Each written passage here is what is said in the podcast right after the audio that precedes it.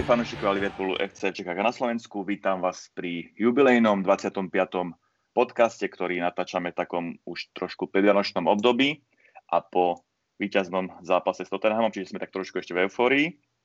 Dnes sme znova v štúdiu už klasicky v našej klasickej ostave traja. Eh, ja som Bráňo a so mnou v štúdiu je Kika. Ahojte. A Juraj. Ahoj.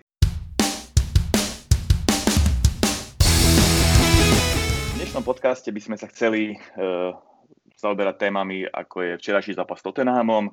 Zhrnuli by sme doterajšie výkony a doterajší priebeh ligovej súťaže, potom naše výkony uh, v Lige majstrov, žreb Ligy majstrov, potom by sme sa pozreli na naše, na, na veľké množstvo našich zranení a blížiace sa prestupové okno. Pozrieme sa na progres našich mladíkov, porozprávame sa aj o Gini Vinaldumovi a dotkneme sa aj také nepríjemnej témy, ako je eh, skon nášho bývalého trenéra Žáda Uliera.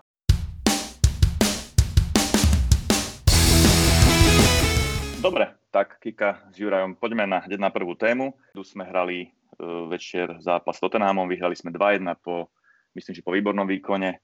Uh, sme na prvom mieste tabulky s trojbodovým náskokom. Ako sa pozeráte na tento včerajší zápas? Čo ste si z neho odniesli? Dobre, tak začnem, začnem ja. Um, veľmi ma potešil uh, ten výkon, hlavne v prvom polčase, kde si myslím, že sme totálne dominovali. Bol to taký nezvyk, že sme, že sme ten zápas, ak sa nemýlim, začali proti The Cop a uh, druhý polčas naopak sme hrali na, proti Enfield Road. Uh, bolo tam viacero dobrých výkonov, uh, najmä ma zaujal Curtis Jones, ten bol pre mňa jednoznačne hráčom zápasu a bol, bol, bol fakt asi najnebezpečnejší uh, z našich stredopoliarov. Uh, Firmino Mane tiež si myslím, že mali veľmi, veľmi dobré výkony. A čo ma trochu uh, znepokojilo, bol, bol, bol ten druhý poločas, kde už sme mm, nedokázali tak dominovať a pustili sme Tottenham do viacerých šancí a síce sa tešíme z toho víťazstva, ale úprimne si myslím, že, že môžeme byť uh, radi za, tú, za to víťazstvo, pretože Tottenham naozaj, hlavne Berchwein, mal množstvo šancí a dúfam, že ma nebudete hejtovať, ale uh, myslím, že, že remiza by bola dokonca zaslúženejšia. No, čo hejtovať budem, ble, to si nemyslím.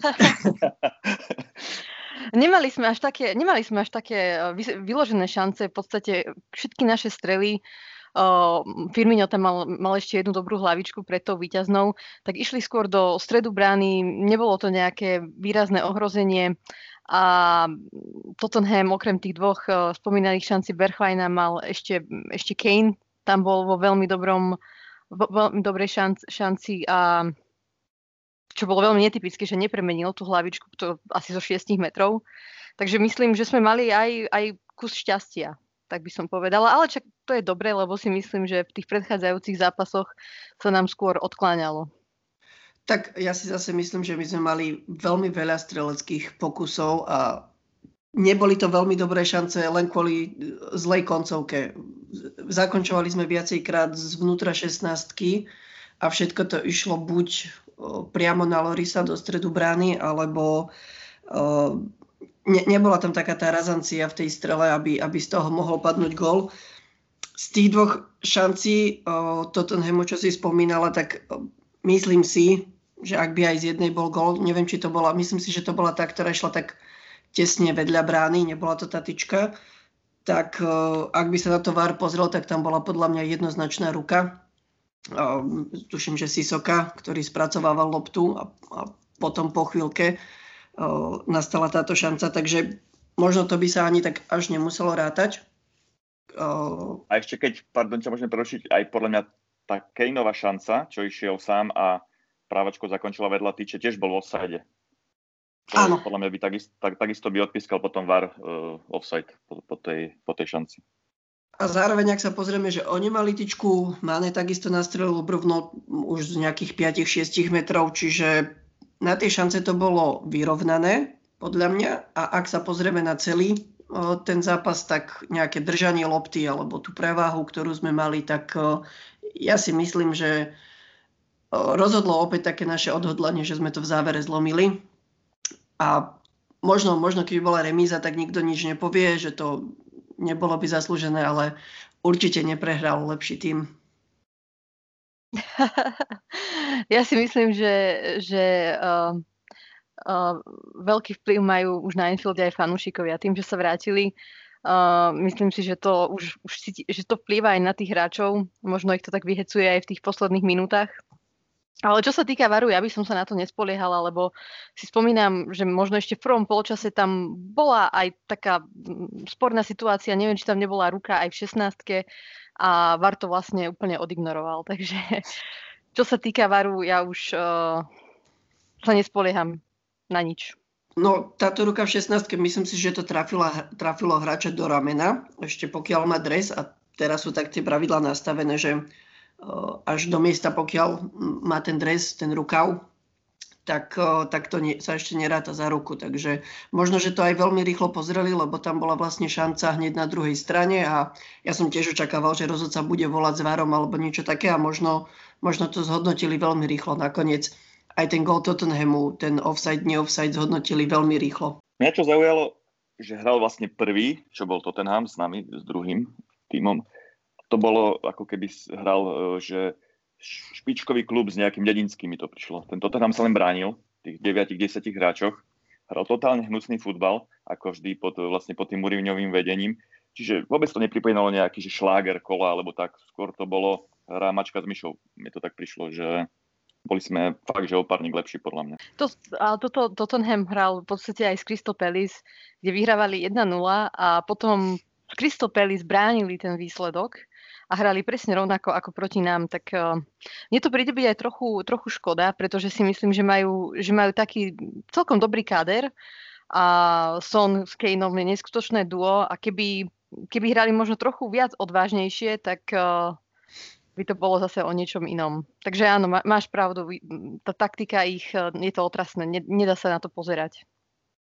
Ale to je vlastne Mourinho štýl, to, to už vlastne forsiroval v Chelsea, keď trénoval, to isté. Oni mali veľmi kvalitnú obranu a mali hráčov na breaky, z, ktoré, z ktorých dávali góly. To isté v Interi Miláno. V Madride mu to pri tom hráckom kadri, aký mal, sa to nedalo hrať proste autobus. Ale potom aj keď prišiel do United, takisto hral veľmi akože defenzívny štýl hry, ale to fakt ako na to sa nedá pozerať e, na tie výkony tých jeho tímov. A ešte, ešte keď k tomu pridáme to jeho vystupovanie e, a to namyslenie, je pre mňa, pre mňa je najnesympatickejší manažer ever, ako akého som zažil proste tento, tento Mourinho. A tak on to robí možno aj, aj kvôli tomu, aby uh, po takom ťažkom zápase strhol tú pozornosť možno na seba istým spôsobom aj ochránil hráčov, neviem. Um, ja si myslím, že ten zápas sa mohol, mohol skončiť v podstate hociak. Mohol to skončiť aj, aj tou výhrou Tottenhamu a vtedy by sa mu tá taktika v podstate úplne, úplne osvedčila. Určite súhlasím s tebou, Kika, že on strháva tú pozornosť na seba, chráni tých hráčov svojich a je mu to už veľakrát, však veľa sezón, má veľa majstrovských titulov v viacerých ligách a presne s týmto mu to vychádzalo zo zabezpečenej obrany a hlavne podľa mňa v takých veľkých zápasoch on to proste ide ubetonovať a hrať na nejaké rýchle breaky. V Tottenhame má ideálnu dvojicu na to, ten Son je neskutočne rýchly, takže ja si myslím, že on s touto taktikou to môže dotiahnuť.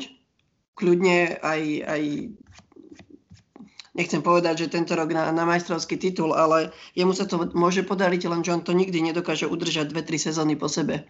Postaviť ten tým, ktorý by dlhodobo vyhrával. A hlavne on, on potrebuje mať ten tým poskladaný presne na jeho taktiku. On potrebuje mať výborného bránkára, skvelú obranu, dobrého defenzívneho záložníka a zakončovateľov, ktorí vedia hrať e, na brejky.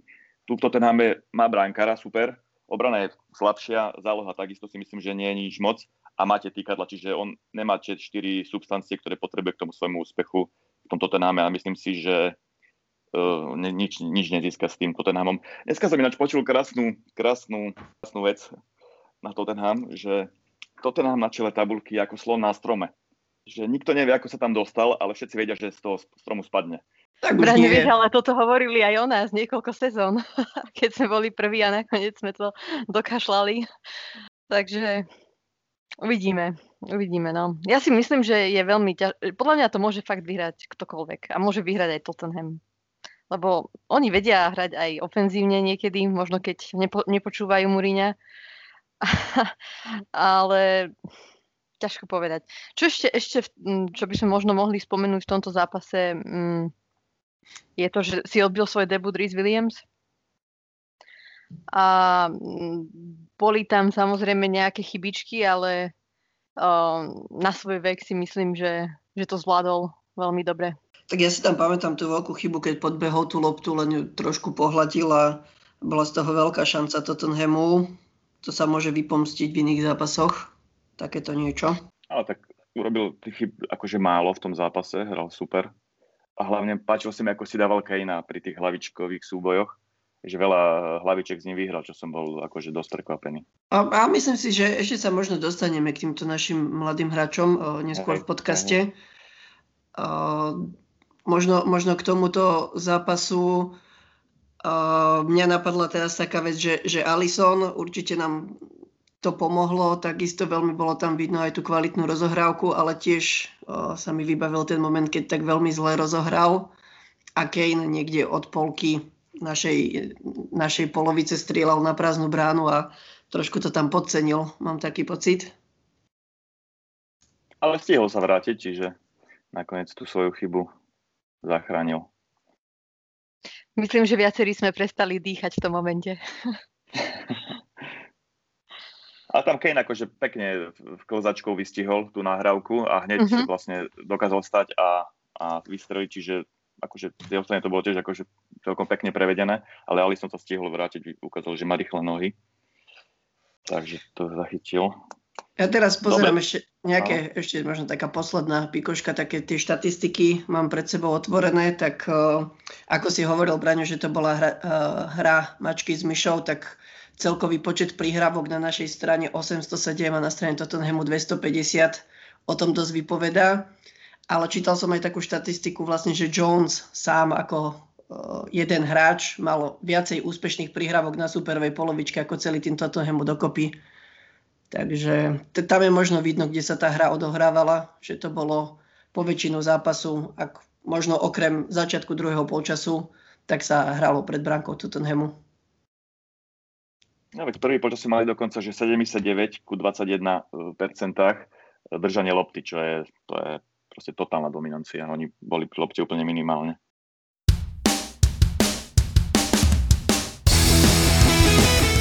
Dobre, myslím, že môžeme tento, tento zápas, zhodnotenie tohto zápasu asi ukončiť. Sme všetci radi, že sme vyhrali, sme prví o tri body. A poďme tej druhej našej téme, čo je vlastne zhrnutie doterajších našich výkonov v lige. Ako sa pozeráte na naše doterajšie pôsobenie? V lige kde sme zaváhali, ktoré zápasy vás naopak potešili, ako vás teší postavenie v tabulke? Tak postavenie v tabulke, vzhľadom k tomu, že sme prví, asi to nemôže byť lepšie. A aj napriek tomu, že, že sa teda potýkame s viacerými zraneniami, čo som teda neočakával, že budeme na tom tabuľkovo až tak veľmi dobre. Čiže za mňa je to zatiaľ veľký úspech. Tak je to, je to veľmi zvláštna sezóna nielen z pohľadu Liverpoolu, ale aj ostatných tímov. V podstate uh, každý víkend uh, sme svedkami nejakého prekvapivého zápasu. Uh, ťažko už aj typovať zápasy 3., 4., možno s posledným, lebo ten zápas sa môže vyvinúť nakoniec akokoľvek. Je to pravdepodobne, pravdepodobne spôsobené aj tým, že chýbajú tí fanúšikovia na väčšine štadiónov. A čo, ma, čo mňa tak trochu mrzí je na, naša forma vonku v lige. Uh, naposledy sme vyhrali v lige v septembri proti Chelsea. Odvtedy sme prehrali uh, zápas Aston Villou a zvyšné zápasy sme remizovali. Uh, dobre, bol tam aj ten zápas zo City, kde samozrejme každý bod je cenný, ale inak uh, sme, sme strácali v podstate a dúfam, že práve tento zápas s Tottenhamom nás nakopne uh, proti Kristopelis, kde, kde zase hráme vonku. A tiež to bude nepríjemný súper. Uh, tak naozaj dúfam, že sa, že sa chytíme. Je to možno aj, aj tým barom, hej, ktorý um, možno máme pocit ako fanúšikovia Liverpoolu, že že rozhoduje skôr proti nám. Um, už len keď si spomeniem na ten Everton alebo aj ten Brighton, tá penálta v posledných minútach. A musíme zlepšiť tú, tú, tú formu vonku, inak sa to nedá. Čo sa týka Ligy majstrov, tak tam uh, jedine, čo sme si tak zavarili, bola tá prehra uh, s Atalantou doma, ale v podstate tie výkony vonku sme, sme zvládli. Ja by som možno Kika len trošku tak uh, doplnil, že si povedala, že môže kto, ktokoľvek prvý, druhý môže prehrať s posledným, predposledným. Ja si myslím, že len sme si za posledné dva roky tak zvykli na nejakú takú dominanciu City a Liverpoolu a, celkovo, ale tá anglická liga vždy bola o tom, že tam môže zaváhať ktokoľvek s kýmkoľvek. A mám pocit, že tento rok aj skrz tie zranenia a že nemáme toľko hráčov na prestriedanie, veď v zápase s Tottenhamom sme ani nevystriedali, lebo moc možno ani nebolo za koho, lebo v podstate, keď sa tam pozrieme, že kto bol na lavičke, tak tam boli len o, takí ofenzívni hráči ako Keita Ox, Origi Minamino, čiže ťažko, ale chcel som možno skôr povedať, že, že teraz e, tá liga bude opäť vyrovnanejšia a zase môže prekvapiť každý s každým. Ja tiež si myslím, že tá liga je tohto roku o mnoho vyrovnanejšia a je to tým, že je tá korona, že je veľa zranených hráčov, veľa nejakých tých reštrikcií. A druhá vec je, že aj tie najslabšie kluby v anglickej lige e, si dokážu kúpiť výborných hráčov, lebo majú na to dosť peňazí z tých televíznych práv. Čiže tá liga sa dosť e, si myslím, že vyrovnáva, preto môže aj ten posledný úplne v pohode poraziť, e, poraziť toho prvého. Čo si myslíte, povedzte mi ešte, že ktorý zápas vás do, do terajšom priebehu ligy sklamal najviac, náš výkon, a ktorý vás najviac potešil? Kika. Tak Braňo, samozrejme, že asi tá Aston Villa.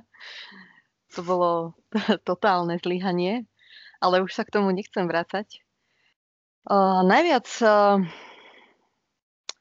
ktorý ma najviac potešil. Ak by sme sa bavili len o Premier League, tak eh, mňa veľmi potešila, potešila výhra na Chelsea. Mm, tam sme vlastne, tam sme mohli vidieť aj Tiaga odohrať ten druhý polčas. Čo sa týka Ligy majstrov, samozrejme tam, tam, tam tá Atalanta asi ma najviac potešila. Sme vyhrali 5-0 a Žota strelil hetrik. Ja si myslím, Juraj. že jeden z tých, z tých veľmi dobrých zápasov mm, bol práve mm, ten s Tottenhamom teraz, ale aj domáca výhra 4-0 s Wolverhamptonom. Ak úplne vytesním z pamäte tú Aston Villa, tak také nepodarené zápasy alebo také smolné mám pocit, že s tým Fulhamom vlastne kolo predtým, kde sme remizovali 1-1, tak oni nás celkom prvý polčas dosť že byli, na nás vyleteli a tak sme nestíhali, druhé lopty sme vôbec nemali a bol to teda fyzicky náročný zápas, čo nám asi nevyhovuje. Podľa mňa v priebehu ligy sme podali viacero skvelých výkonov, ako Kika hovorila z Chelsea. Z Arsenalom sme hrali brutálne dobre, tam sme ich nepustili do ničoho. Takisto teraz zo Spurs sme hrali výborne, s Lestrom sme hrali skvele, z Wolves e, doma sme hrali výborne. A naopak asi, čo som bol najviac nasratý, keď tak môžem povedať, tak to, bol, to bolo derby s Evertonom, to remizové, kde nám zranili dve hviezdy, v podstate naše najväčšie, Fandajka s Tiagom. A ešte myslím, že v poslednej minúte nám neuznali góla uh, Salaho, Salahovo. Salah tam dával? Nie, tam dával, tuším, Hendo dával gól po Maného tesnom no. offside. To som bol úplne rozčulený, že to bol pre mňa Ale tak úplne... ten, výkon, ten výkon nebol zlý, vieš, ako tam nemôžeme povedať, že proti Evertonu by sme podali nejaký zlý výkon, ešte aj s Adrianom v bráne. Takže, Áno, ale tam, tam, ten VAR, tam, tam ten VAR to bolo veľmi zvláštne rozhodnutie. To bol vlastne Mane, on, o, jeho offside tam vlastne odpískali.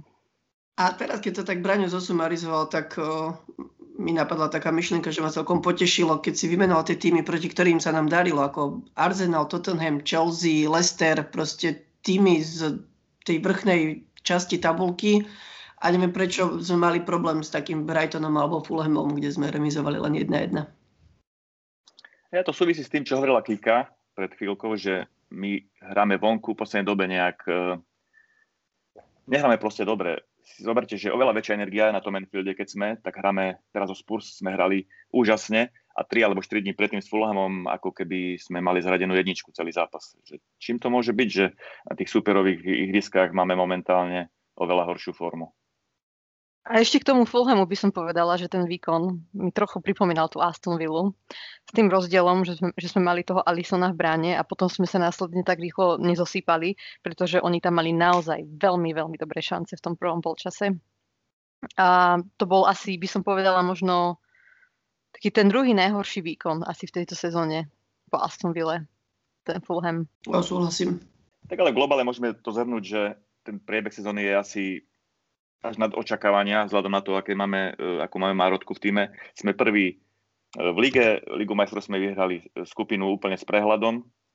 Posledný zápas sme dokonca mohli vypustiť. A, a keď tak zoberiete, už máme za sebou zápasy s Arsenalom, s Chelsea, s Tottenhamom, s Manchesterom City, s nebezpečným Lestrom, čiže vlastne z tej top 6 nám chýba už iba United a sme o 3 body o 3 body prvý, čiže ja si myslím, že keď to tak môžeme zhrnúť, určite budete so mnou súhlasiť, že tá sezóna sa zatiaľ vyvíja dobre a tým skôr, že sa nám začnú pomaličky vrácať aj tí zranení hráči do zostavy, tak by to mohlo byť ešte lepšie. Ešte keď sa vrátime k tomu Midlandu, tomu poslednému zápasu, tak uh, tam musím povedať, že som sa trošku hnevala na, na klopa uh, za nasadenie niektorých hráčov. Um, prišli sme v tom zápase a môžeme sa potom vlastne dostať aj k tej, k tej ďalšej téme, čo budú zranenia. V tom zápase sme prišli o žotu na dva mesiace. Uh, dobre, Cimikas by hral, asi, asi samozrejme by hral, pretože kedy nie, keď nie v tomto zápase. Uh, ďalej nastúpil Fabíňo.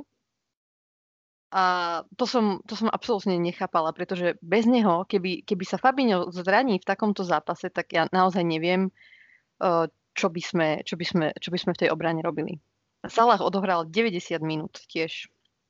Že bol to, bol to, bol to taký, taký zvláštny, zvláštny zápas, čo sa týka tej, tej zostavy. Myslím, že keby tam dá ešte hociakých mladíkov, ktorých by mohol dať v podstate, lebo tak tam je ten list, ten zoznam B, tých uh, mladších hráčov, ktorých, ktorých tam máme, tak by sa nič nestalo, aj keby, keby prehráme 5-0. A prišiel mi to byť taký zbytočne veľký risk z našej strany, aj potom, ako sa stiažujeme, že máme veľa zápasov za sebou.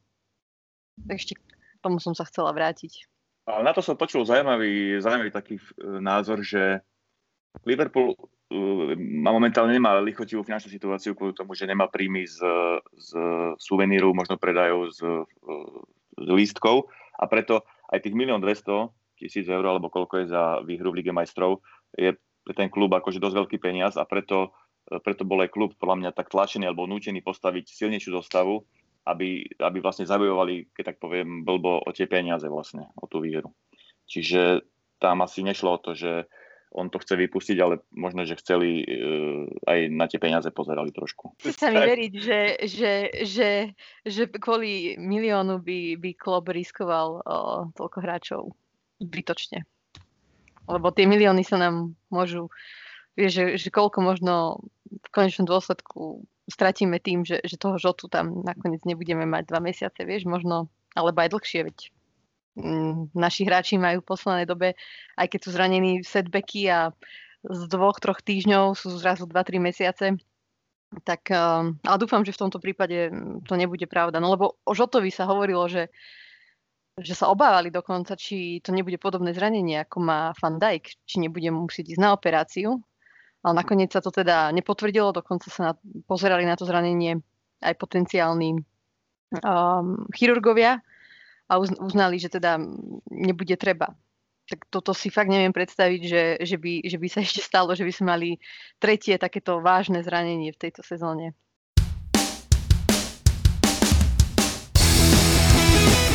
Presúďme sa pomaly k tej našej ďalšej téme, to sú zranenia a blížite sa prestupové okno. V tejto sezóne máme brutálne množstvo zranených, zranených keď zoberieme Virgil van Dijk, Gomez, Cimikas, Tiago, Matip, Milner, Shakiri, Žota, medzi tým bol zranený čas viackrát už Allison, Henderson bol zranený. Čiže ako sa na to pozeráte, že uh, čím to môže byť uh, a ako sa pozeráte na prestupové okno, že čo by sme mali v rámci januárového prestupového okna urobiť, aby sme doplnili kader vzhľadom na, na ten počet hráčov, ktorý nám chýba a viacerí z nich budú chýbať až do konca sezóny? Tak ja by som teda možno začal s týmito zraneniami. Bohužiaľ tento rok sa nám nevyhli zranenia, ktoré boli ale spôsobené nejakým kontaktom s protihráčom. Proste Virgil van Dijk bol zranený superom, proste brankárom Evertonu. Čiže možno sa nám to vyhýbalo v minulých rokoch. Teraz sme na to nejako doplatili a ide to všetko naraz a zároveň potom zase nejaké svalové zranenia vyplývajú z toho, že už máme nejakých hráčov zranených, nastupujú všetci, alebo teda zo pár hráčov dookola, tí istí a to sa takisto nejako prejaví. Čítal som ale zase, že nechce aj, ani napriek tým zraneniam Liverpool nejaké veľké peniaze míňať na prestupovom poli, ale keď sa pozriem len na tú obranu, Van Dijk, Gomez, v podstate na celú sezónu Matip je často sklenený, nedaj Bože, že by sa Fabiňovi niečo stalo, ja už fakt neviem, kto by tam hral, takže ja si myslím, že o, treba priviesť o, nejakého kvalitného stopera. Čo sa týka nejakých teraz zranených Žotu alebo Tiaga Alcantaru, ktorí sú skôr na podporu nejakej tej ofenzívy, takisto je tam v zálohe, aj keď takisto sú stále zranení Keita alebo Chamberlain. Takže do ofenzívy si nemyslím, že niekoho privedieme. Jedine, ak by sme sa náhodou niekoho zbavili, možno Kejtu alebo Chamberlain, alebo tí sú fakt, že dlhodobo pre mňa o, nepoužiteľní aktuálne. No, pekne sa nám vypomstilo mm, to, že sme vlastne nekúpili ďalšieho obráncu v lete. A hlavne to, to Gomezovo zranenie už bolo asi z vyťaženia, hej, lebo ako sa hovorí, že ne, ne, to zranenie si nespôsobil v žiadnom súboji. Um, takže jednoznačne ja si myslím, že to bude veľká chyba, ak by sme žiadneho obrancu nekúpili. Nemyslím si, že budeme um, že bude, myslím si, že budeme kupovať nejak, niekoho potenciálneho, kto, kto by vedel v podstate nahradiť plnohodnotne Gomeza aj Fandajka.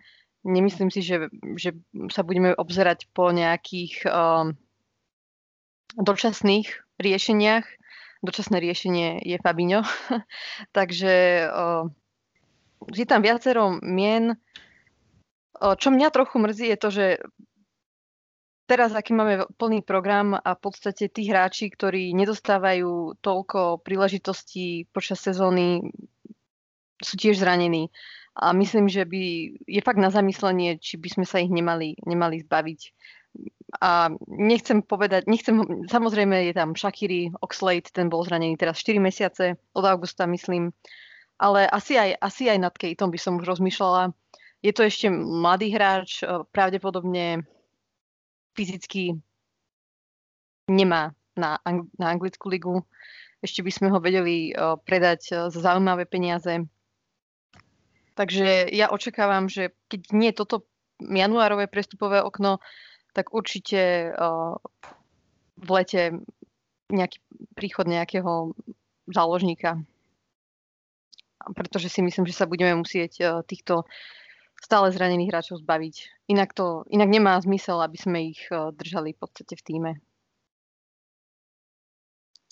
Ja si tiež myslím, že by sme v januári mali kúpiť stopera určite, pretože nemôžeme hrať s jedným eh, stoperom, ktorého sme prerobili vlastne zo záložníka. To je Fabinho, čiže eh, ja tomu Matipovi už takisto neverím. On je v podstate stále pol, pol sezóny zranený, čiže na ňo nemôžeme stavať. Takže podľa mňa, keď neprivedieme v januárovom prestupovom okne e, kvalitného stopera, tak to bude veľký fail, podľa mňa. E, ja by som sa už nespoliehal na to, že Rhys Williams a, a uh, že každý zápas odvedú 100% robotu, pretože sú to ešte hlavne Rhys Williams je veľmi mladý hráč, čiže on môže mať výkyvy, čiže my musíme mať dvoch veľmi kvalitných stoperov, keď chceme hrať na Lige majstrov aj v Lige o, tu popred, o tie popredné priečky. A čo sa týka odchodov, dneska som zachytil, že sa dosť hovorí o odchode Origiho. Uh, hovorí sa o, o zaujíme Wolverhamptonu. Tam by to asi aj dávalo zmysel, čo poviete, že je to podľa mňa kvalitný útočník, ktorý ale musí mať svoj zápasový rytmus a u nás e, sa mu nebude dostávať e, dostatočné minutáže. Ja úprimne nevidím nikdy jeho prínos na ihrisku.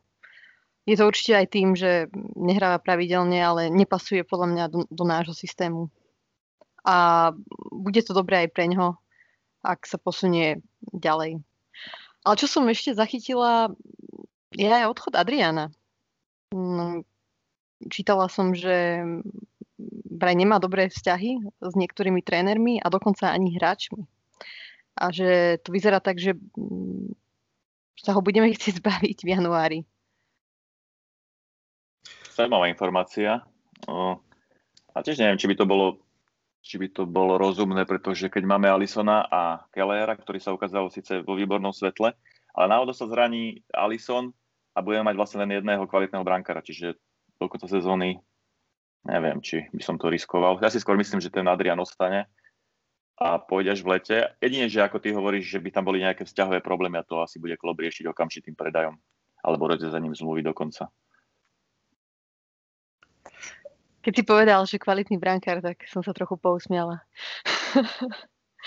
Lebo uh, naozaj, naozaj, na, na, naozaj uh, Mm, ja neviem, či, sa mi to, či si to len namýšľam, ale aj v tom zápase uh, proti Ajaxu, ktorý odchytal, tak uh, mal, tam, mal tam aj dobré zákroky, ako on, on má dobré reflexy, ale mala som pocit, že, že neskutočne sú z neho nervózni obrancovia naši. A, aj, aj Gomez a viem, a dokonca sa hovorí, že to je práve Van Dijk, s kým, s kým nevychádza moc dobre. Ale tak to už sú také drby, hej, neviem, čo na tom pravdy.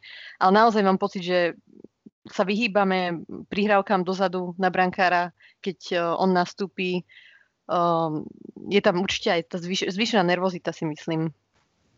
A čo naopak ma prekvapilo pri, pri Keleherovi, hej, že, že on pôsobí tak uh, pokojne. Aj keď, um... Ja som zase počul pred zápasom s Ajaxom, keď sa vlastne Alison uh, zranil a všetci sme si mysleli automaticky, že nastúpi teda Adrian a keď sme videli súpisku, že, že je tam teda Kelleher, tak som počul také vyjadrenie od Klopa, že, že on má veľmi kvalitnú rozohrávku a že vie také pekné oblúčiky dať medzi tie dve línie, tam, kde, kde tí naši hráči by tú loptu vedeli zbierať a ďalej rozohrávať. Čiže presne ako Kika hovorila, vidím tam, že tí obrancovia alebo aj záložníci eh, nevyužívajú toho Adriana a keď hráme aj s Alisonom, je to proste ďalší hráč, ktorý dokáže kvalitnou rozohrávkou roztiahnuť proste to ihrisko. Beci už môžu šprintovať eh, do útoku a môžeme ich tam prečíslovať súperov.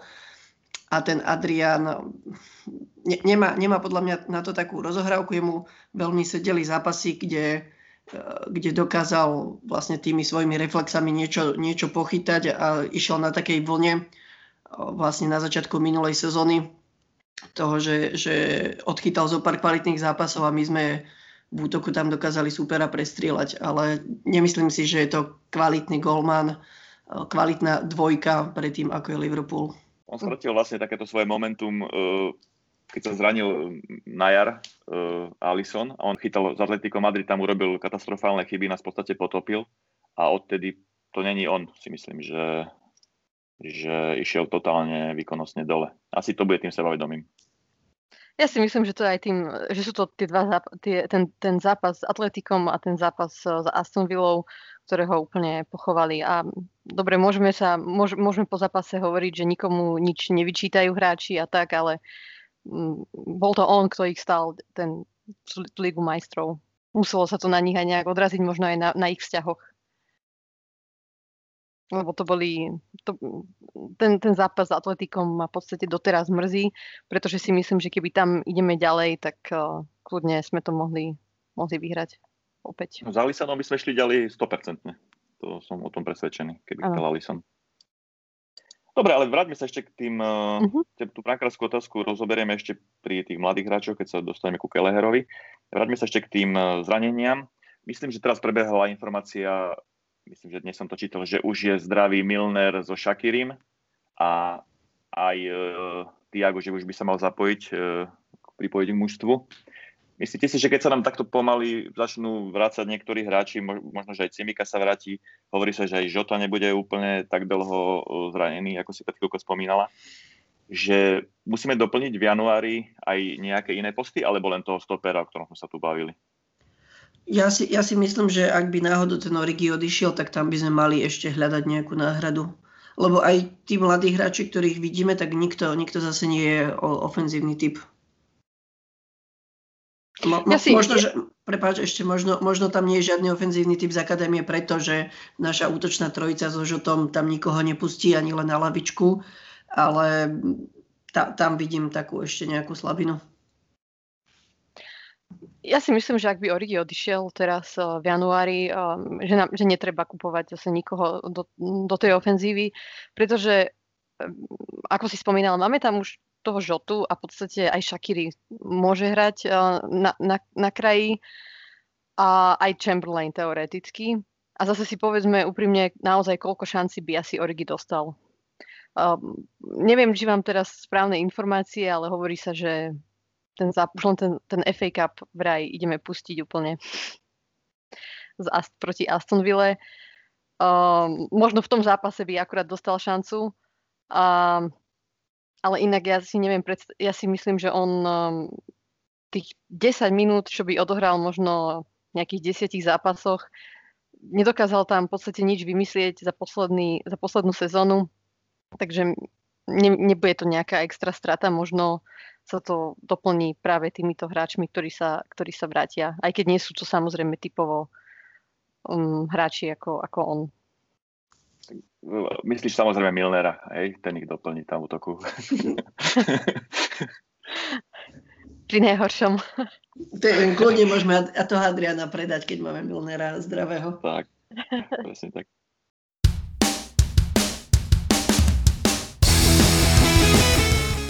Dobre, myslím, že túto tému sme zhrnuli dostatočne. Poďme sa teraz e, bližšie pozrieť na štvoricu našich mladíkov, ktorí prenikli možno aj tou situáciou, ako máme so zraneniami do, do A mužstva, dosť nečakane.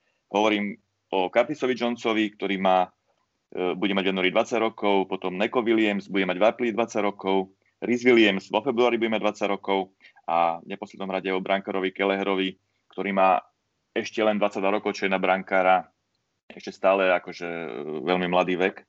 Čo si myslíte o, o, tom, o tom takom dravom prieniku tejto štvorice do zostavy alebo do niektorých zápasov Liverpoolu?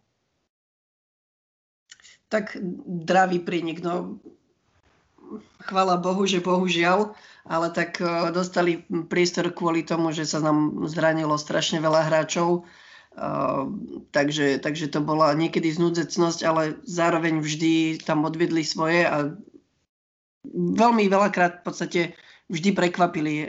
Ešte nevy, nevybavím si také nejaké že sklamanie, že by, že by teraz zahrali zle alebo urobili by nejakú vyslovene chybu. Ani jeden z týchto štyroch. Tak uh, Neko Williams uh, občas uh, dostane aj, aj nejakú tú kritiku. Niektoré zápasy mu vyšli lepšie, niektoré horšie, ale ja si myslím, že, že veľa závisí od toho aj s kým nastúpi v tej obrane. Uh, najviac asi bol kritizovaný uh, teraz si ne, nespomínam áno, v zápase s Brightonom, kde ho dokonca aj klub vystriedal po polčase, ale tam treba povedať, že on hral vlastne na tej istej strane ako Ned Phillips, a ten e, myslím, že sa sústredil hlavne na seba, aby nespravil nejakú chybu a moc mu teda nepomáhal. Ale vidíme, že, že vlastne Neko Williams pravdepodobne už bude tým backupom Alexandra Arnolda. Ešte samozrejme je tam Milner, ktorý je aj backupom teoretickým pre, pre Robertsona. Ale vidno, vidno aj, aj, aj na ňom to zlepšenie. Bude to ešte trvať. Um, skôr je to taká otázka možno na Klopa a, a na jeho nejaký, nejakých trénerov, že či toho neka držať v tom Liverpoole aj tú ďalšiu sezónu, alebo či by nebolo lepšie uh, ho poslať na hostovanie, aby naozaj získal tie zápasové skúsenosti, pretože veľakrát naozaj tie, tie situácie možno rieši ho, horšie, ako by mohol. Mm, takže, takže uvidíme, no. Ale tak čo sa týka ešte toho Risa Williamsa, mm, je to taký zaujímavý príbeh, lebo ak si spomínate počas uh, ešte pre, predsezóny sa skôr spomínal uh, Billy Kumetio. O ňom sa hovorilo, že by mohol teoreticky dostať počas sezóny šancu aj v prvom týme. A nakoniec je to Rhys Williams, ktorý, uh, neviem, či už nehral aj trikrát v Lige majstrov.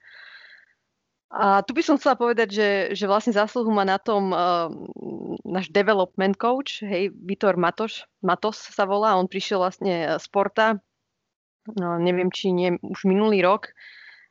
Je to taká náhrada za Pepa Lindersa, ktorý e, zastával tiež túto pozíciu a on bol ten človek z toho realizačného týmu, ktorý odporučil Klopovi, aby dal šancu práve Risovi Williamsovi. On odohral um, minulú sezónu v týme Kidderminsters Harriers, Národná liga Sever, čo je šiesta najvyššia súťaž. Uh, nastúpil tam 26 zápasov a určite s ním nikto nepočítal. Takže aj, aj tu vidno, že ako ten, um, ten, ten, ten tým, ktorý si vytvoril klop okolo seba, v podstate dobre funguje. Um, a vedia mu aj takto odporučiť hráčov, ktorí by sa, ktorí by sa hodili. Hej. A vedeli by teoreticky zastúpiť aj tých uh, hráčov z prvého týmu. Tomuto Risovi Williamsovi ja som si len vlastne v tom zápase s Tottenhamom, čo som si všimol, tak uh, a to sme už spomínali, že keď dokáže aj Harry Hokejna prehlavičkovať a vyhrávať tam tie osobné súboje, tak uh, tam niečo v ňom bude. Veľmi dobre čítal hru, uh, ale ja som si trošku osobne myslel, že bude trošku rýchlejší. Tam párkrát Son uh, mu stačili 2-3 kroky, aby sa veľmi rýchlo od neho odputal, takže tam ešte vidím priestor na zlepšenie, ale v podstate myslím si, že to je nejaká nádej do budúcnosti a ak by začal hrávať možno párkrát aj v budúcej sezóne s Fandajkom a získal by nejaké cenné skúsenosti, tak je tam vysoký, veľký potenciál, podľa mňa. Tak ja som si našiel taký starší článok e, z Liverpool Echo, kde ho už niekedy v auguste prirovnávali k nástupcovi Fandajka, čiže už vtedy asi mali nejaké informácie, že je to veľmi kvalitný mladý hráč. Mňa prekvapil tako, takým svojim sebavedomím a výbornou rozohrávkou a tak, takým kľudom na lopte, hej, čo, sa, čo sa u mladých hráčov, a keď nastúpi zvlášť prvýkrát v lige a ešte proti lídrovej tabulke, e, nestáva, že by, že by vôbec na ňom nebolo vidno nervozita. Čiže to je ako pre mňa obrovská vlastnosť, že dokáže byť kľudný aj v ťažkých zápasoch. A to, čo si hovoril ty, ja som si všimol, že je trošku menej obratný, menej rýchly, ale to môže byť aj tým, že má stále ešte len 19 rokov, e, rýchlo vyrastol, len je pomerne vysoký a tam sa tá koordinácia ešte zlepší, podľa mňa aj tá rýchlosť ešte príde.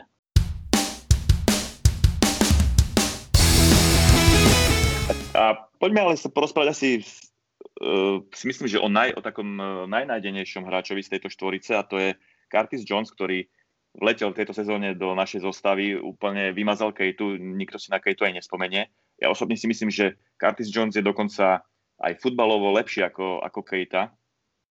Uh, čo si myslíte o ňom? Má už odohratých 14 štartov v Premier League, My, myslím, že minulú sezónu nejakých 6, teraz nejakých 8 a v podstate, keď sme pozreli v stredu zápas s tým Tottenhamom, tak pôsobil mňa ako starý kozak. Si ich tam vodil, v tej zálohe hral, hral vynikajúco. Ako som povedala, podľa mňa bolo z tej trojice najlepší. Uh, naozaj, keď ten jeho prejav herný nikdy by mi nenapadlo, že má len 19 rokov, naozaj len 19 rokov. Pôsobí, ako by mal odohratých už pomaly 150 zápasov v Premier League. Veľmi uh, vidno, že zapracovaný v týme, že už dlhší čas, vlastne neviem, či už nejaké 2-3 sezóny aj netrenuje uh, s Ačkom. A naozaj neviem si predstaviť, kto by ho teraz zo zostavy podstate vedel vytlačiť maximálne, tak uh, Tiago.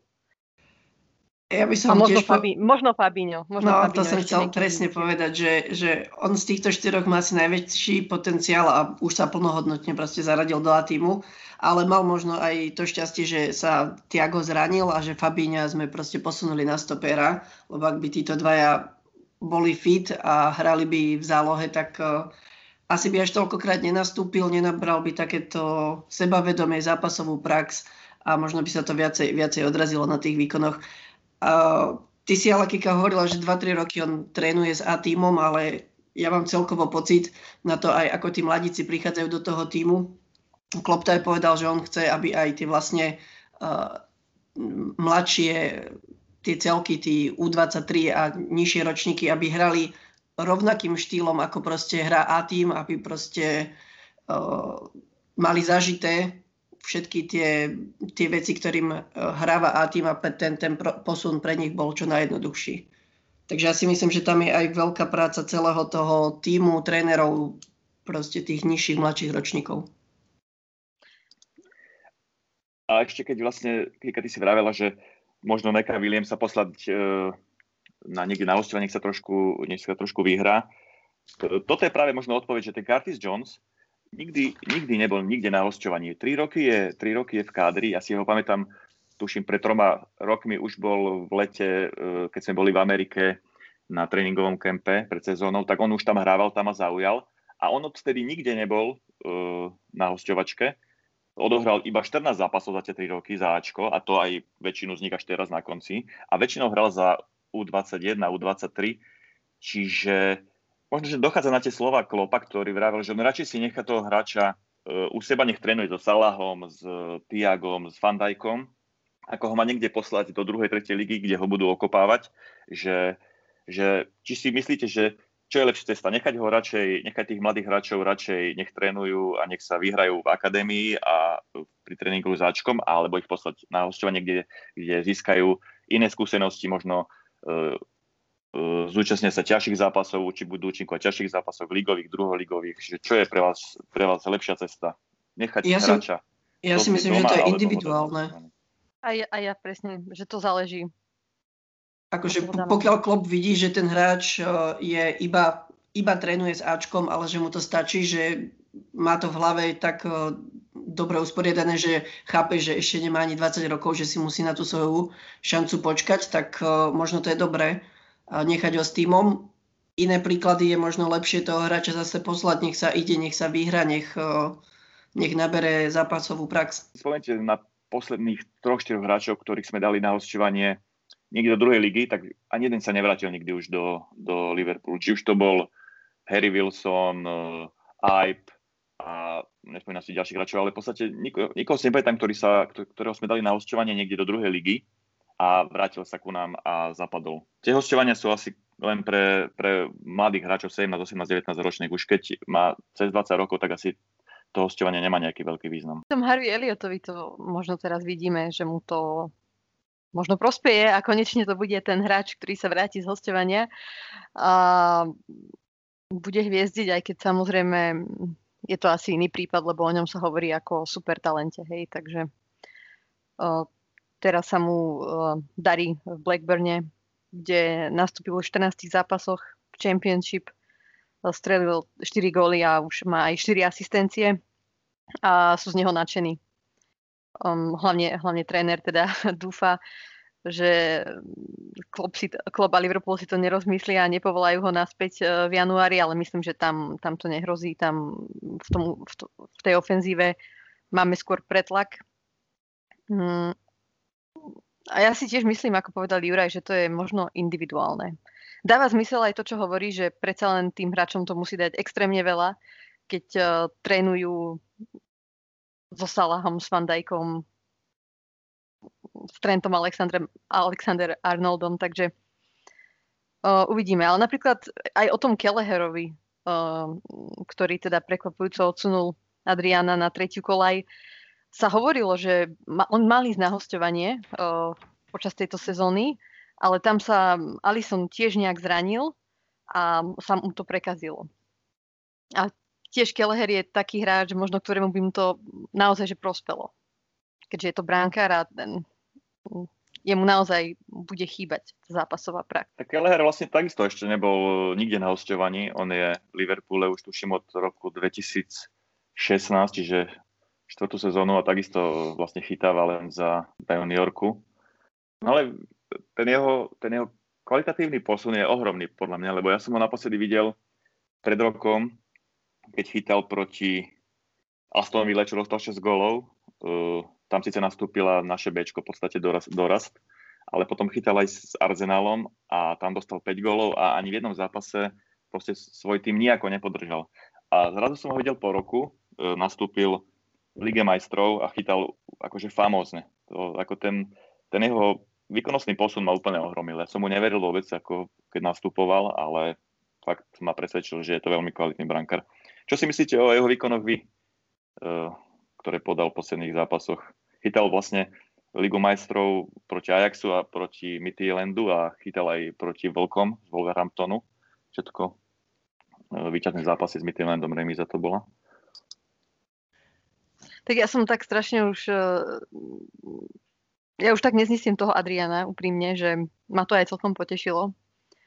A viedol si podľa mňa veľmi dobre, mal tam aj výborné zákroky a ako sme už spomínali, tá jeho práca s loptou sa nedá porovnať eh, s Adrianom, takže a to ma, inak, to ma inak prekvapilo. Ja som si to tiež nevšimla pred tým rokom, keď si je spomínal ten zápas s Arsenálom.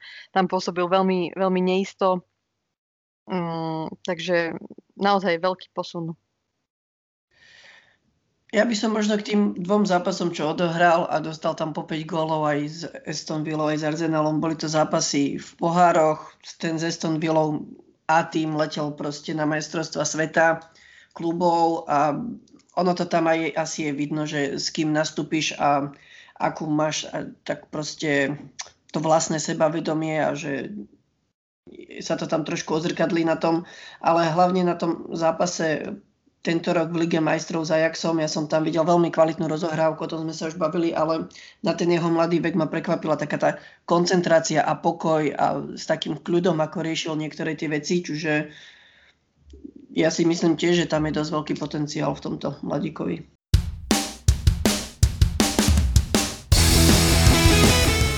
Dobre, poďme sa ešte porozprávať o Gini Vinaldumovi, ktorý má poslednej, poslednej dobe skvelú formu, ale ešte stále nepodpísal predlženie zmluvy a všetko smeruje podľa, podľa všetkého k tomu, že nás v lete opustí. Aký máte na to názor, že či by sme si mali Giniho za, nejak za každú cenu podržať, alebo naopak uh, umožniť mu odchod, alebo čo si myslíte, čo je za tým, že uh, v tak výbornom týme uh, Gini nechce ostať, alebo vyzerá to, že nechce ostať zatiaľ? Ťažko povedať, podľa mňa možno hľadať nejakú novú motiváciu, niečo nové chce zažiť v živote.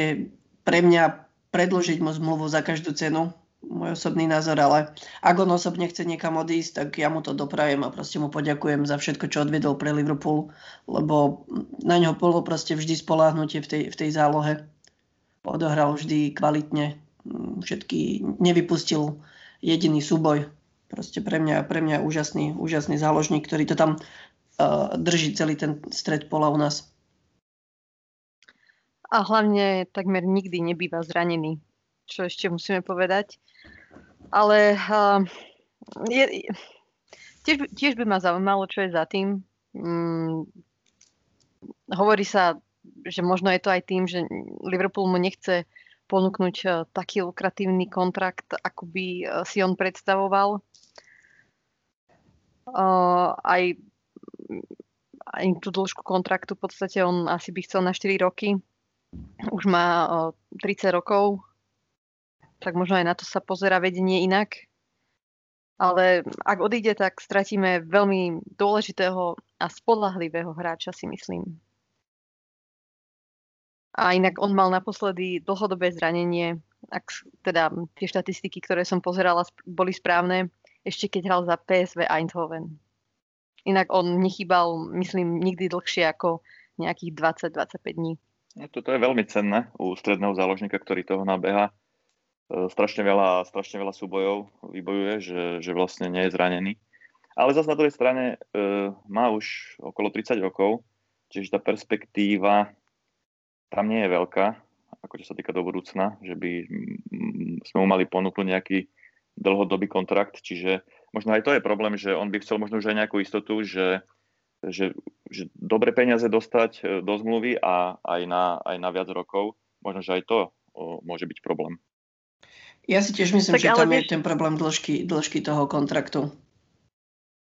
A tak na druhej strane Tiago, ktorý je len o rok uh, mladší, má otrasný uh, injury record, hej, v podstate on je stále zranený aj, aj v Bayerne eh, často absentoval. Dostal tú zmluvu na 4 roky a dostal plat, neviem, či není top 3 akože najdrahších našich hráčov. Takže možno aj toho trošku tak škrie, že sa cíti nedocenenie. A mám pocit, že aj odkedy prišiel Tiago, že tie jeho výkony išli prudko hore. Áno. že ho to možno vyhecovalo. Tak ale Liverpool neodolal uh, kúpiť asi najlepšieho záložníka uh, sveta, momentálne Tiaga, ktorý síce sme ho v drese Liverpoolu veľa nevideli. A Gini možno fakt sa chce porovnávať aj s ním, lebo keď tak môžeme povedať, tak Ginny tiež patrí medzi top svetových záložníkov. Podáva fakt, že za posledné 3 sezóny skvelé výkony. Dával často aj rozhodujúce góly, čiže on bude chcieť, e, aby bol finančne ohodnotený a aby mal dlhšiu, dlhšiu zmluvu na dlhšie, na dlhšie obdobie a to je, ako aj Juraj hovoril, asi bude problém, že my mu to nechceme dať a tým pádom sa asi, asi tak šípim, že sa s ním rozlúčime. Myslíte si, že je nejaká šanca, že by odišiel už teraz uh, v januári? To si myslím, že nie. Tak vzhľadom na tie zranenia časté, čo máme, tak asi tiež si myslím, že nie. Lebo aj, aj Ginny mm. vie zahrať možno aj v obrane, keby bolo veľmi treba. takže, takže si myslím, že, ne, že určite neodíde teraz v zime. Ja, ja budem, ja, mňa bude veľmi mrzieť, keď to dopadne ako s Emrečanom, ktorý na zadarmo opustil vlastne e, v lete. To bol tiež kvalitný, kvalitný záložník, ale ten nedosahuje, nedosahuje kvality Ginnyho. A Ginny je mi aj veľmi sympatický ako človek, čiže dosť by ma mrzela jeho strata, keby odišiel. Ale tak budeme sa s tým asi musieť zmieriť. Ja sa tiež skôr prikláňam k tomu, že asi nás opustí. A práve, práve preto mm, si myslím, že v lete sa poobzeráme po nejakom záložníkovi. Na druhej strane to môže hrať aj do karát práve Curtisovi Jonesovi, hej, ktorý možno aj v tej budúcej sezóne bude dostávať viacero príležitostí. Očakávam rovnako odchod aj Kejtu, tak mám byť úprimná. To je to, že teraz ma to tak nejak napadlo, že keď odíde Kejta, tak radšej by som si fakt toho Ginnyho podržal a dal možno mu ten Kejtov plat, lebo aj Kejta uh, má dosť vysoký plat. Čiže pre mňa je Ginny dosť cenný hráč a oveľa cenejší ako Kejta, ktorý ešte neukázal v podstate nič uh, za tie 2,5, za, za tých 2,5 sezóny v Liverpoole. Tak hej, ale neviem, či nemá o 5 rokov menej aj. Uh, ja by som už, uh, už treba, treba začať aj s tou prerábkou kádra. A myslím, že už uh, sme zistili aj po tých, uh, toto je vlastne Kejtová tretia sezóna, že s tými zraneniami sa to, sa to nezlepšuje. Uh, takže bolo by, bolo by fajn v podstate ho posunúť ďalej a možno nejakého iného, poten- nejakého mladšieho stredopoliara uh, skúsiť uh, prilákať k nám, ktorý by bol možno taký nový Ginny. A máte nejaké tipy? Ja nemám teraz aktuálne vyhliadnutého žiadneho vysneného záložníka, ktorý by nás mohol posilniť. Tak um, začalo sa hovoriť o Pisumovi z Brightonu. Uh, vraj uh, si ho veľmi ako ceni, cenia scouti Liverpoolu a mohol by byť teoretickou náhradou za Ginnyho. On má 24 rokov, myslím. Takže už aj o, to, o tomto sa hovorí. Ne, nemám ho nasledovaného, nemám tiež na to názor. Ale určite súhlasím s tým, čo si povedala, že musíme začať už omladzovať postupne e, náš kader, pretože viacero hráčov dosiahne už tých 30 rokov a postupne pôjdu kvalitatívne dole. A hlavne sa to bude týkať aj našej útočnej trojice, ktorú sme teraz doplnili žotom, ale tam tiež uh, by sa zišlo už rozmýšľať, že čo bude. Tak uh, už sa otvorene hovorí, že toto je pravdepodobne posledná sezóna, kedy hrajú všetci traja pokope. Uvidíme, uh, čo sa zmení. Samozrejme stále tam sú tie špekulácie ohľadom Mbappého, ale ne, neviem, vôbec, vôbec netuším, ako sa to vyvinie, kto nakoniec odíde, koho, koho kúpime. Bude to zaujímavé sledovať. A mne to prišlo teraz také vtipné, keď pol hodinu dozadu si hovorila, že nechceli sme prehrať zápas v Lige majstrov, lebo tam je nejaký milión za to a, a teraz sú špekulácie o Mbappem, tak neviem, kde je pravda no, potom, že či sme na tom zle, alebo, alebo sme na tom veľmi dobré. Tak ak by Mbappé naozaj chcel prísť do Liverpoolu, tak um, bude musieť počítať s tým, že platovo pôjde jednoznačne dole a nebude, nedostane taký plat, ako by dostal v Reále, alebo aký má, neviem teraz, aký má v PSG, ale určite vysoký, že by si pohoršil tam. Jedine, že on by mal akože to svoje akože z futbalovej stránky, keby chcel ísť hrať do Liverpoolu pod klopom, tak, tak to je motivácia, ale určite nie peniaze. S tým, s tým musí počítať. A tak ja som skôr myslel ako nákup Mbappého, že by bol dosť, dosť drahý. Mm. Akože chápem, že ak by sme predali Salah alebo Maneho, tak uh, tiež by to bola vysoká, vysoká suma, ale... Áno, alebo tak špekuluje sa aj o nejakej možnej výmene, hej, a do, doplatení za Mbappého. Ja som teraz rýchlo vygooglil Mbappé, že vraj 400 tisíc týždenne. Uh-huh. To je celkom. Asi tak dvojnásobne oproti našim najlepšie plateným hráčom, takže... No, tak pôjde o polovičku dole s platom, ale dostane lásku liverpoolských fanúšikov, keď k nám príde. No tak to áno. To je viac. A hlavne, Dobre, bude, myslím, bude, hlavne bude hrať pod najlepším trénerom na svete. Aj to je Dvoj, dvojnásobným najlepším. Na dvojnásobným. Tak Klub má ešte, myslím, že 3,5 sezóny zmluvu u nás, čiže ešte by mohol 3 roky pod ním hrávať v podstate. Je to lákadlo určite. Ale o tom Bapen sa hovorí už rok a už tomu prestávam veriť. A tak ja si myslím, že veľké presuny uh, aj medzi, medzi inými týmami zastavila tá korona, hej, že veľa týmov naozaj to finančne zasiahlo.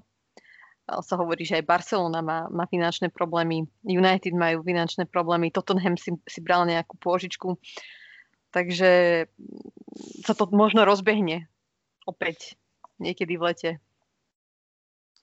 Musíme veriť a hlavne veríme, že sa vrátia aj fanúšikovia do hľadisk e, vo veľa väčšej miere ako tých 2000, aj keď tých, už aj tých 2000 v Liverpoole je cítiť. Takže e, veríme, že, že to bude smerovať lepšiemu.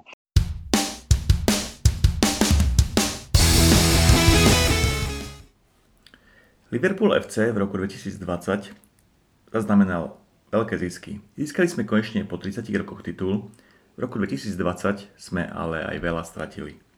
14. decembra skonal bývalý manažer LFC francúz Gérard Houllier. Poďme sa podrobnejšie pozrieť na jeho kariéru a prínos pre Liverpool FC. Ulie ako hráč nedosiahol väčších úspechov. Hrával skôr za menšie, provinčné francúzske kluby. Pikoškou je, že ako 22-ročný učiteľ bol v roku 1969 na stáži v Liverpoole. Býval 1,5 km od Enfieldu a často navštevoval zápasy Liverpool FC. Trénovať začal pomerne skoro. Už ako 26-ročný začal manažovať jeho domovský klub Letoke, kde predtým pôsobil ako hráč. Ale už po 9 rokoch viedol ligový Lens a v rokoch 1985 až 1988 dokonca viedol slávny parížský Paris Saint-Germain, s ktorým získala jeden francúzsky titul. Z Paris Saint-Germain sa potom posunul k francúzskej reprezentácii, kde najprv robil 4 roky asistenta Michelovi Platinim a po odchode Platiniho sa stal dokonca hlavným trénerom Francúzska. Tam však vydržal iba jeden rok, pretože hlavný cieľ, a to postup na majstrovstva sveta 1994 nesplnil a musel rezignovať. Zo štruktúru francúzského futbalového zväzu ale nevypadol a ešte ďalšie 4 roky viedol mladežnické reprezentačné výbery Francúzska. Odtiaľ ho v roku 1998 vytiahol Liverpool FC a ponúkol mu, aby doplnil Roya Evansa a vytvoril manažerskú dvojicu pri A týme LFC. To vydržalo asi iba 5 mesiacov a po abdikácii Evansa sa Ulie stal hlavným manažerom LFC. Keď to môžem tak zhrnúť, tak pozícia Uliera medzi fanúšikmi nie je taká ako Shanklyho, Paisleyho, Beniteza či nebude Klopa. Je trochu nedocenený. Pravdou však je, že príchod Uliera mal na Liverpool obrovský vplyv. Pred Ulierom sa v Liverpoole takmer 40 rokov nepohol čas. Hráči prichádzali a odchádzali, taktovka sa posúvala medzi rôznymi manažermi, ale metodika zostávala v podstate rovnaká. Vďaka úspechom sa nevyskytovala žiadna túžba po zavedení moderných metód v tréningu či stravovaní. Tento cieľ mal už aj jeho prechodca Grim Sunes, ale narazil na odpor hráčov. Nástupca Sunesa, Evans, sa nesnažil naopak vôbec a bol na hráčov meký. Napríklad Jan Raš si mohol dovoliť vždy pred zápasom fazule s klobásou, hráčov liečili zastarenými metódami a tolerovali hráčom rôzne priestupky.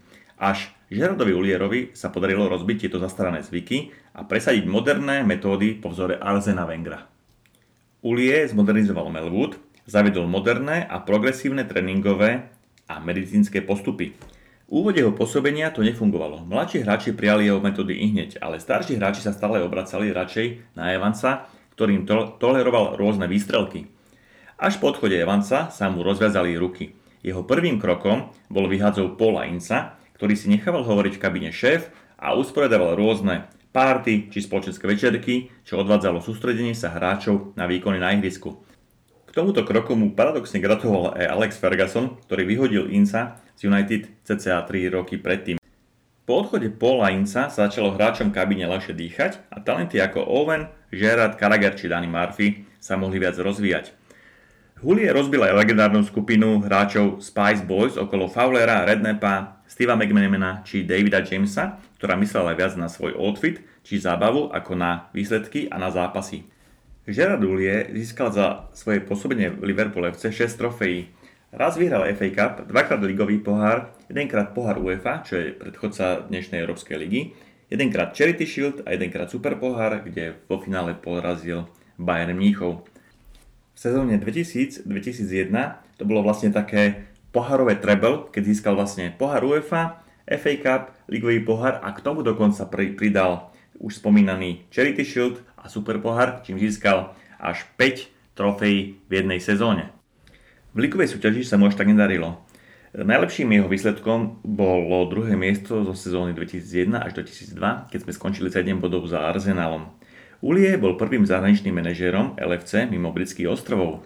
Vytiahol k ligovému debutu budúceho kapitána Reds Stevieho Gerarda, pod jeho vedením získal Michael Owen zlatú loptu ako dosť jediný hráč Liverpool FC. Najväčšou zásluhou je však nastavenie moderných postupov, z ktorých čerpal Liverpool FC doteraz. Steve Gerrard sa po výhre v roku 2005 v Lige majstrov v Istambule vyjadril, že práve víťazstvo v roku 2001 v pohári UEFA im dodalo potrebnú seba dôveru, ktorú neskôr pretavili v zisk trofeje Ligy majstrov. Kariéru Uliera v LFC poznamenali vážne zdravotné problémy. V oktobri 2001 cez počas zápasu s Lícom skolaboval a následne, následná 11-hodinová operácia mu zachránila život. Lekári im odporúčali ročnú pauzu, ale on sa vrátil k týmu už po 5 mesiacoch. Nikdy to už však nebolo rovnaké. Priazem fanúšikov strácal z dvoch dôvodov. Prvým boli zlé nákupy hráčov v ďalších dvo- dvoch sezónach a hlavne kvôli taktike, ktorá bola považovaná za príliš opatrnú. V júni 2004 ho na lavičke vymenil Rafael Benítez. Žera Ulie je asi najviac nedoceneným manažerom LFC, pretože na rozvoj klubu mal obrovský vplyv. Čes jeho pamiatke.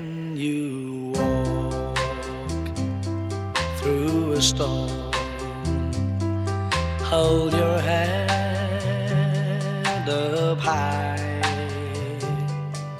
and don't be of the dark. At the end of a storm, there's a golden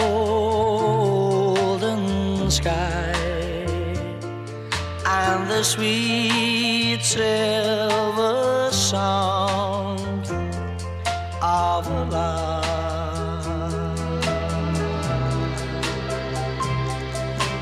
Ako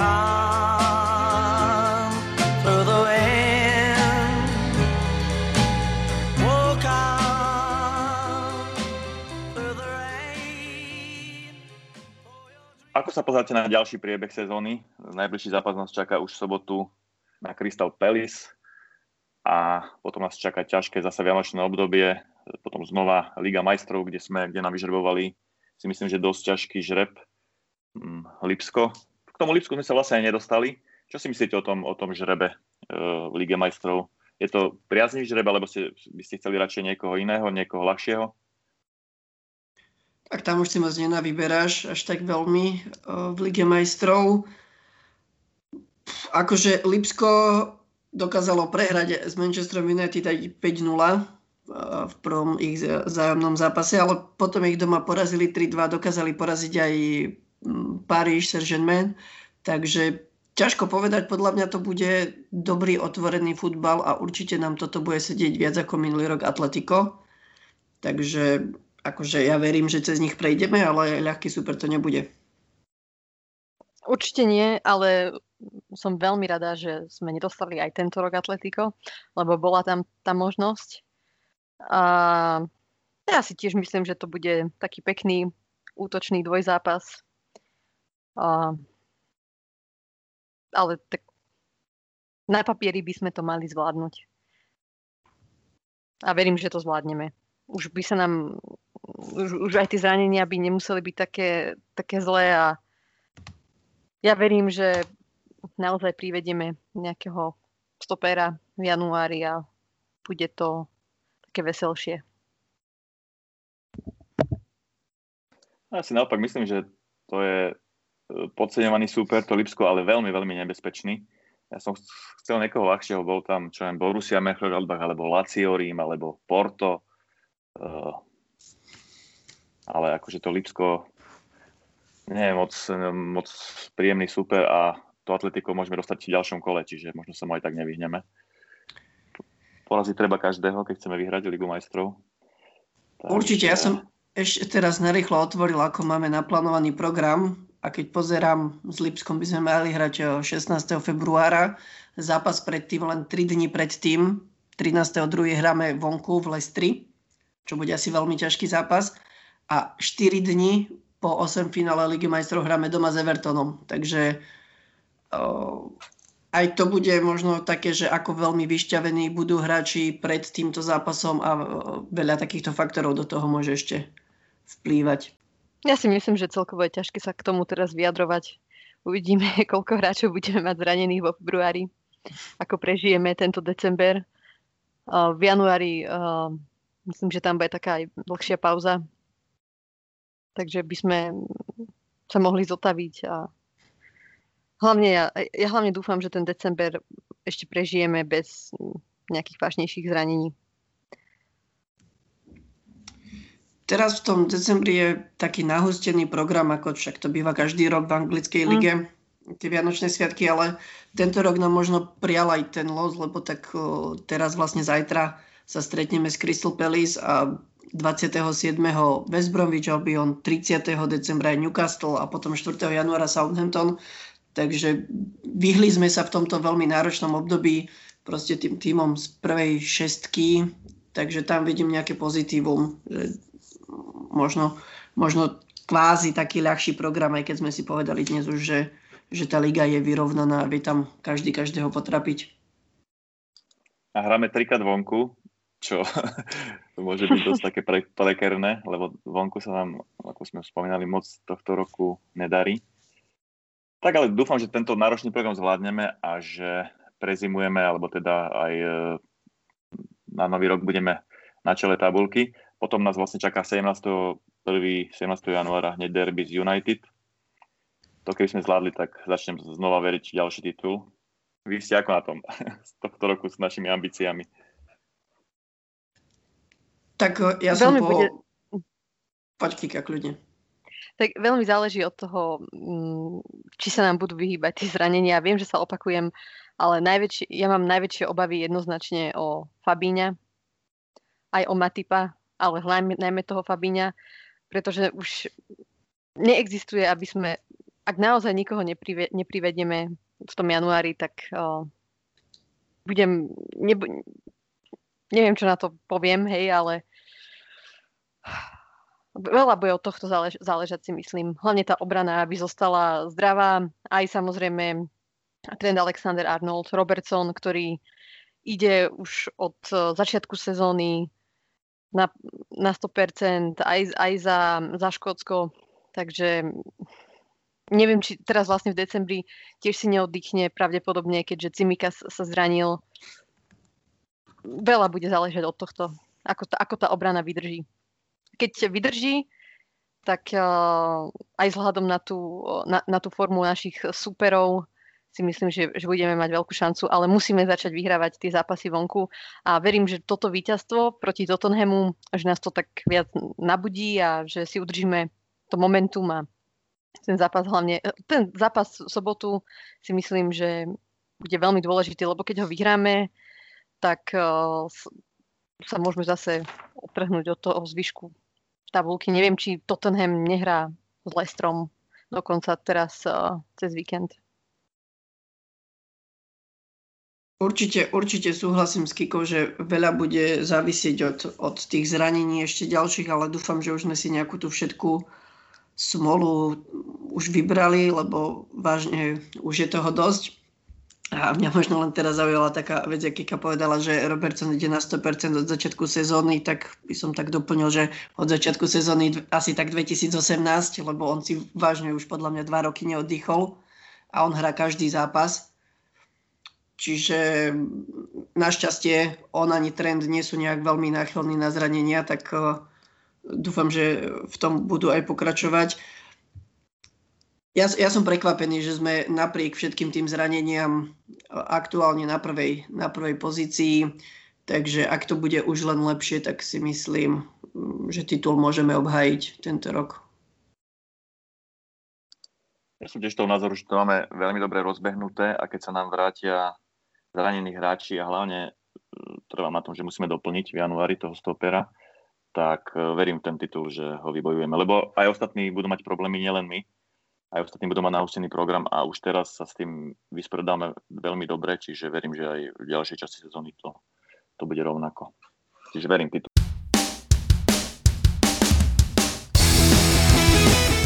Dobre, tak si myslím, že tento podcast s, s, tak, s takým tým optimistickým tónom, e, čo týka zisku titulu, môžeme uzavrieť.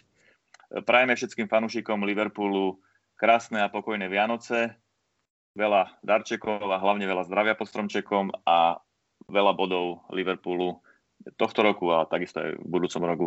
Lúči sa s vami Braňo. Kika. A Juraj. Ahojte. Ahojte. Čau.